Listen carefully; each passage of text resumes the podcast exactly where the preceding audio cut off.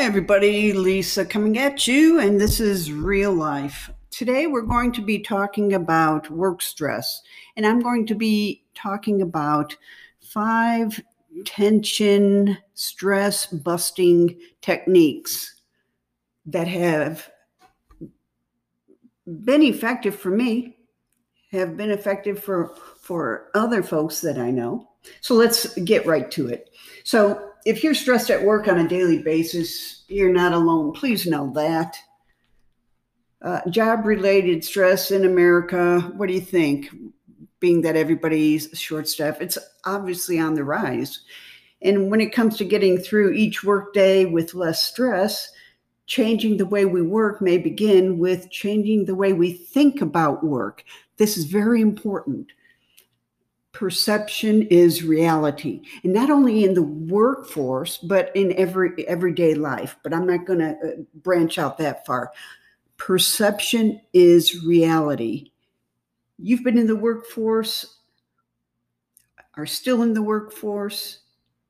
And you know some people have no problems and just chaos. Their perception of what's going on could be very different from everybody else's each person has their own perception of reality, what's going on in the workplace. So, what I'm looking at is reframing our perspective. That can play a significant role in reducing tension and anxiety and stress. Our emotions start with our interpretation of events, just like I was saying. Simple practices uh, these five techniques can play a very important role in how you handle uh, your your workload and your work environment, including your boss. So let's get to it. Uh, first thing, prioritizing and letting go. Uh, when daily tasks begin to pile up, what happens to our stress levels? They're going to rise, right? So, to meet the increasing demands, the stress level goes up. What I've done is just pause to prioritize these tasks and let go of those that are less important. I found this to be really powerful, a powerful way of reducing stress. Um, for many of us at work, we, we buy into the illusion that we are capable of doing all the things that are asked of us in exactly the time frame we're being asked. So we're assuming that the boss is always giving us a reasonable amount of work to be completed in a reasonable amount of time. And somehow, if we're unable to do that, then we're less of a person, less of an employee, and uh, where our performance is inadequate, totally false. We need to give feedback to our boss. And that comes with having built your self esteem, your confidence in yourself, and your knowledge. So, uh, I'm not saying to walk into your boss's office with an attitude, but uh, do they want you to focus on quality or quantity? Are you known for getting work done quickly, but of a high quality? Great. But, uh, you know, you have to communicate with your boss. They're human too. So, to start, create a list of about 10 things that you need to accomplish during that workday, okay? And rate how critical each task is on a scale from one to 10. Uh, three or four of the tasks will probably be absolutely crucial, and then at least four or five will be comparatively unimportant.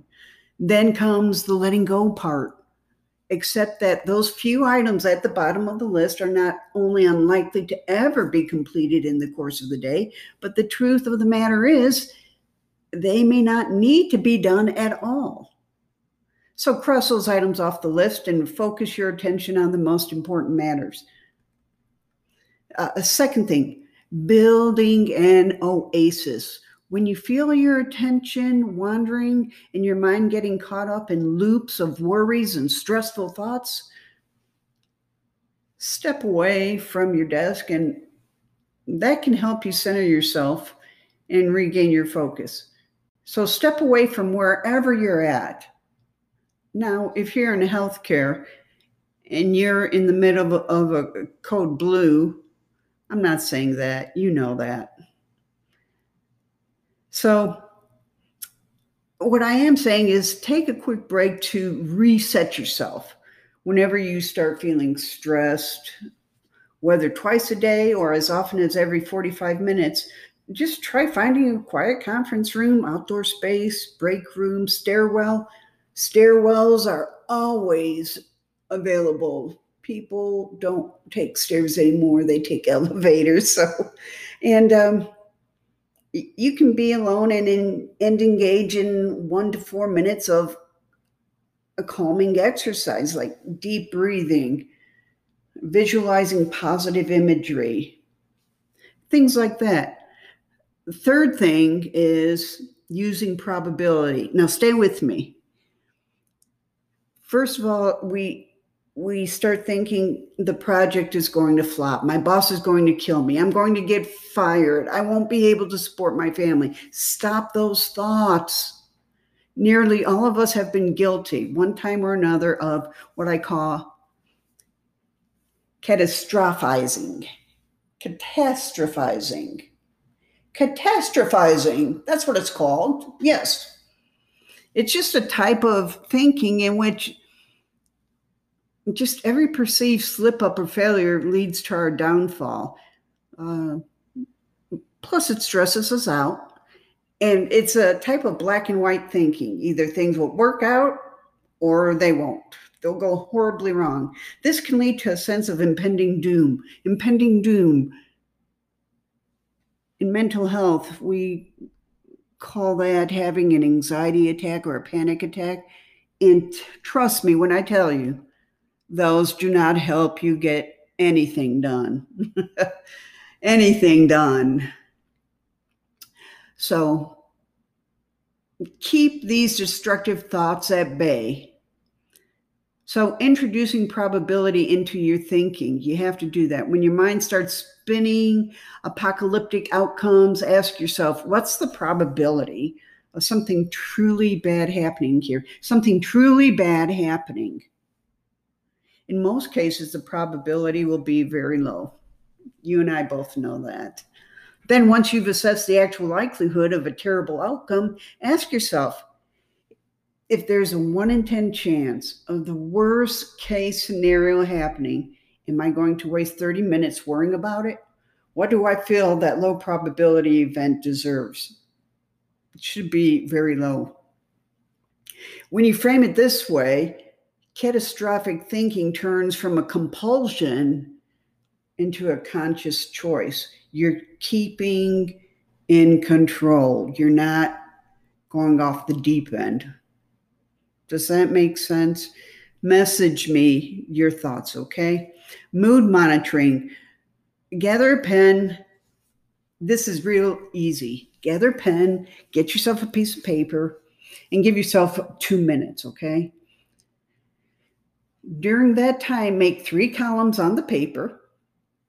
In the first, write down the stressful or upsetting event, for instance, Monday at 2 p.m., presentation to board members. In the second, write down the feelings you're experiencing in single words. Single words, please, like unprepared, anxious, overwhelmed, things like those type of words. And rate them between 1 and 10 with 10 being completely overwhelming. In the third column, spend the rest of the two minutes writing every thought that's going through your head. Not paragraphs, but thoughts. Then fold the paper in half and don't look at it again for another 24 hours. Once you've gotten out of that emotional headspace that you were in, the day before and you've gathered some distance from that situation, look back at what you wrote. I guarantee you, I guarantee you that what you're going to see are a lot of distorted, inaccurate, black and white, catastrophic thoughts. I ask you to underline those and challenge them. That's what I'm asking you to do.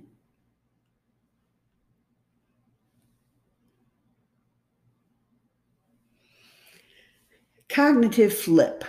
When you feel out of control in a situation, curb your stress levels by reminding yourself of what you can control. What can I control? Some things you can't control, like who you're working with, your boss, the amount of workspace you're allowed.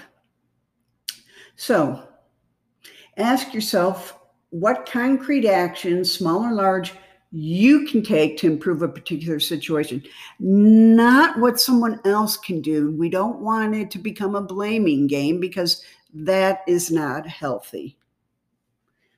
And it's not productive either.